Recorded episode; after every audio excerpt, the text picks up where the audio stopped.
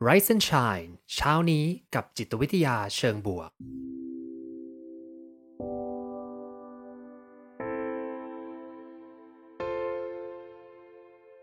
สวัสดีครับ ยินดีต้อนรับเข้าสู่พอดแคสต์เพื่อทุกท่าน อยู่กับผม ภูมิธีรพุทธปิติชัด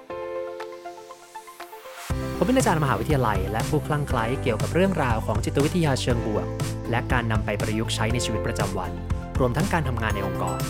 เหมือนเช่นเคยนะครับ ผมจะมาส่งกำลังใจให้ทุกท่าน ออกไปทำชีวิตให้น่าใช้ในทุกๆวันกันนะครับ Humility กับความนอบน้อม 8 รูปแบบเพื่อชีวิตที่ยอดเยี่ยมนั่นเองครับ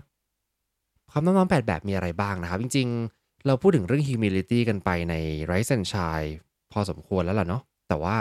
ยังไม่ได้มีโอกาสมานั่งไล่เป็นเรื่องๆย่อยๆ ลงไปนะครับผม วันนี้เนี่ยก็มาคุยกันลงรายละเอียดลึกเลยทีเดียวนะครับ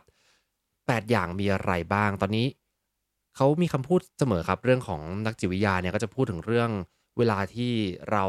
มีความนอบน้อมนะแล้วก็พยายามที่จะถ่อมตน พยายามที่จะแบบมีสติกับสิ่งที่เราพูดคิดทำนะมันก็จะทำให้เราเนี่ยเจอสิ่งดีๆนะครับผมมีงานวิจัยหลายตัวพูดออกมาในเรื่องนี้นะไม่ว่าจะเป็นการที่เราจะลุยต่อกับชีวิตได้ แม้ว่าจะมีอุปสรรคและปัญหานะครับ หรือว่าจะ เรื่องของการที่มีมีความคิดที่มันแตกต่างมากๆเนาะเหมือนกับความขัดแย้งที่เกิดขึ้นในสังคม ถ้าเกิดว่าเรามี humility หรือความนอบน้อมเนี่ยก็มักที่จะแก้ปัญหานี้ได้ หรือมันจะลดน้อยลง แล้วก็มีเรื่องของ attitude ด้วยเนาะคือเรื่องของทัศนคติเนี่ยมันก็ทำให้ทัศนคตินั้นเป็นทัศนคติที่ดี แล้วก็คนอื่นก็มักจะรู้สึกว่าเรา friendly มากเลย แล้วก็สามารถมีเพื่อนได้มากขึ้น จริงๆ humility เป็นเรื่องหนึ่งที่ผมว่าน่าสนใจแล้วก็เป็นสิ่งที่ทำให้คนเราอะสามารถที่จะ ปรับตัวได้แล้วก็สามารถที่จะมีเพื่อนได้เยอะด้วยเนาะซึ่งถ้าใครรู้สึกว่าเฮ้ยตอนเนี้ยเพื่อนไม่ค่อยเยอะเลย หรือว่าสร้างคอนเน c t ชันกับคนอื่นได้ยาก ผมว่าพยายามที่จะสร้าง humility กันเยอะๆดีเนาะคราวเนี้ยถ้าเราพูดถึง humility มันก็จะมีไอเดียที่บอกว่าแต่ละคนน่ะจะมี stereotype นะเหมือนความคิดในหัวของแต่ละคนที่มีไม่เหมือนกัน มันอาจจะเป็นเรื่องแบบเอ่อเรื่องความเชื่ออะไรบางอย่าง เช่น ถ้าบอกว่าเออคน กลุ่มนี้อย่างเช่นในสังคมอเมริกันก็จะมีหลายหลากหลายคนจากหลากหลายที่นะจากเอเชียนก็มีนะจากคนที่เอ่อคอเคเชียนนี้ใช่ไหมครับแล้วก็มีความเชื่ออะไรบางอย่าง เช่น ในตอนที่ผมอยู่อเมริกานะเขาจะบอกว่าคนเอเชียเนี่ยมักที่จะเก่งเลขนะจะเป็นคนที่ชอบแบบคิดคำนวณแล้วก็เก่งเลขนะซึ่งจริงไหมไม่ไม่จริงเท่าไหร่เลยนะ เพราะว่าเพื่อนอเมริกันผมจริงๆเนี่ยก็เก่งเลขกว่าผมนะซึ่ง อบอกว่าคนอเมริกันเก่งเลขเอ้ยไม่ใช่คน Asian American เก่งเลขหรือ Asian เนี่ยเก่งเลขนะเราก็จะมีความเชื่ออะไรบางอย่างกับเขา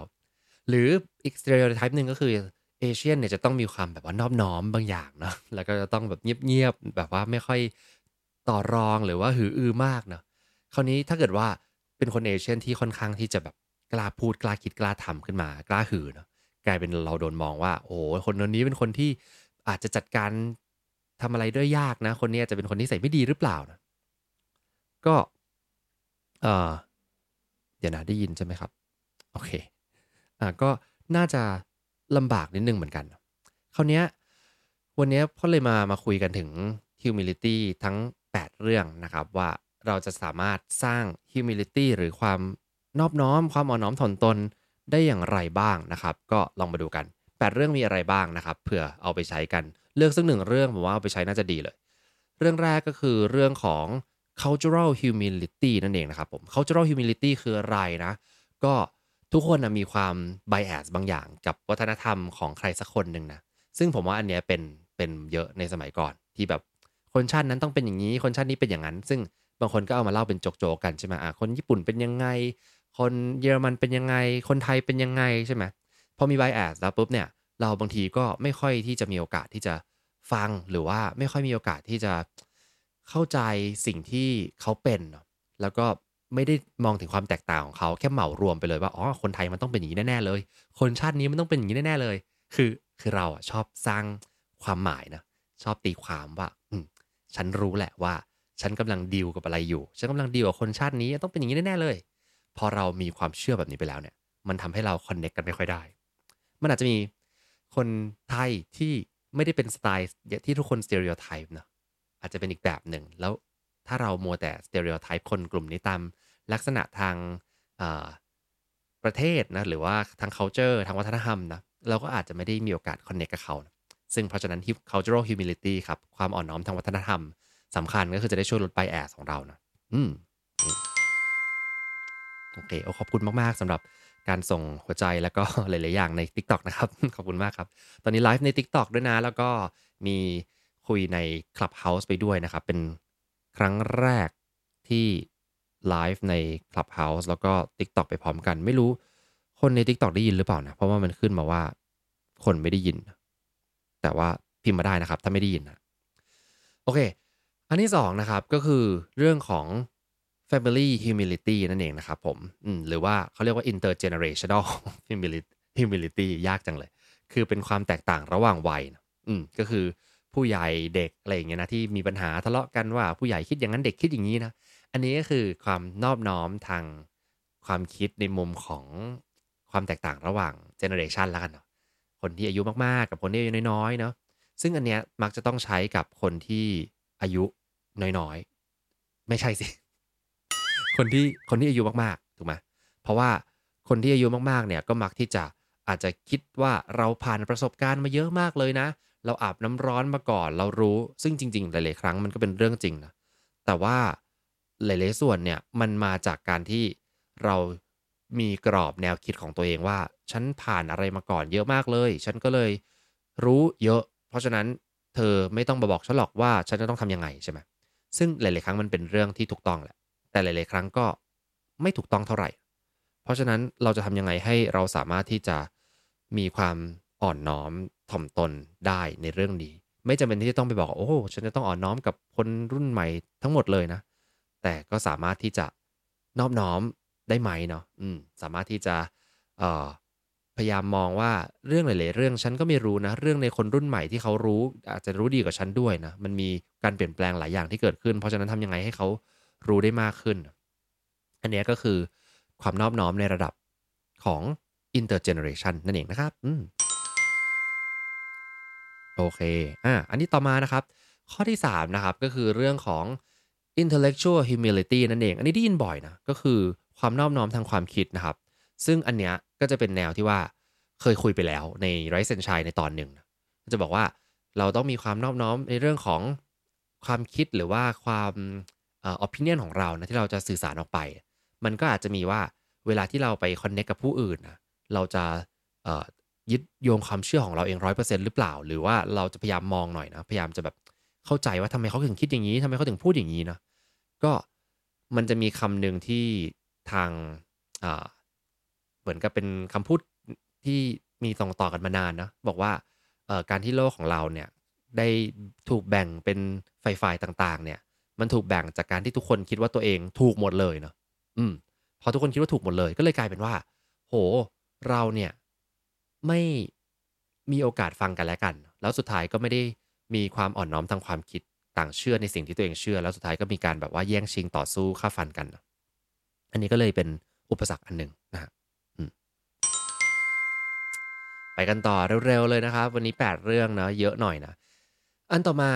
ความอ่อนน้อมต่อมาคือ humility of knowledge นะครับ ความอ่อนน้อมในเรื่องของ การที่เราได้เรียนรู้อะไรมาเยอะๆเนาะแล้วเราก็รู้สึกว่าเออเออฉันต้องแบบว่าเก่งกว่าเธอแน่เลย ฉันต้องรู้เรื่องนี้เยอะมากๆแน่ๆเลยนะก็มันจะมีคำพูดหนึ่งก็คือเขาเป็นคำที่บอกว่า curse of knowledge เหมือนกับว่า คนที่รู้อะไรเยอะมากๆเนี่ยมักที่จะมีแนวโน้มที่บางทีมองไม่เห็นในสิ่งที่คนไม่รู้มองเนาะซึ่งการที่เราเนี่ยอยากที่จะคอนเน็กกับคนได้เนี่ยแล้วก็มีชีวิตอย่างมีความสุขเนี่ยบางที มันจะต้องอ่อนน้อมมากๆว่าเออฉันอาจจะไม่ได้รู้ดีที่สุดเนาะข้อต่อมาครับ ข้อที่ 5 ตอนนี้เพื่อนๆ ผ่านไปแล้วครึ่งทางนะ เพื่อนๆรู้สึกว่าได้ใช้ความนอบน้อมแบบไหนในชีวิตบ้างก็พิมพ์คอมเมนต์กันมาได้นะครับผมอืมข้อที่ 5 นะครับ ก็คือ humility humility of skill นะอืมคือเขาบอกว่าไม่ว่าเราจะเป็นคนที่ skillful ขนาดไหน เก่งขนาดไหน มีทักษะขนาดไหน มันก็จำเป็นที่จะต้องมีความ humble นะ เพราะว่า บางทีต่อให้เก่งแค่ไหนก็ตาม มันอาจจะมีการเปลี่ยนแปลงได้ อาจจะมีความผิดพลาดได้ แล้วก็จะช่วยทำให้เราเนี่ยมีสติกับสิ่งรอบข้างนะว่าบางครั้งเราต้องใช้สกิลอื่นๆ ที่เราไม่มีหรือเปล่า หรือบางครั้งเราต้องใช้ทักษะของเราอย่างเหมาะสมขนาดไหนนะอันนี้ก็คือเป็นความอ่อนน้อมในเรื่องของทักษะเนาะอย่ามองว่าฉันเก่งเรื่องนี้ที่สุดเพราะฉันทำมานานแล้วข้อที่ 6 ครับ humility of wisdom นั่นเองนะฮะ เรื่องนี้ก็คือ เป็นเรื่องของการที่ทุกคนอยากจะถูกยอมรับแล้วก็ถูกออขอบคุณชื่นชมนะครับ แน่นอนพอเราสะสมความรู้ความสามารถทักษะ ก็คืออันนี้มันจะเหมือนกับเอาไอ้ตัว knowledge skill แล้วก็เอ่อ intellectual humility มารวมกันนะ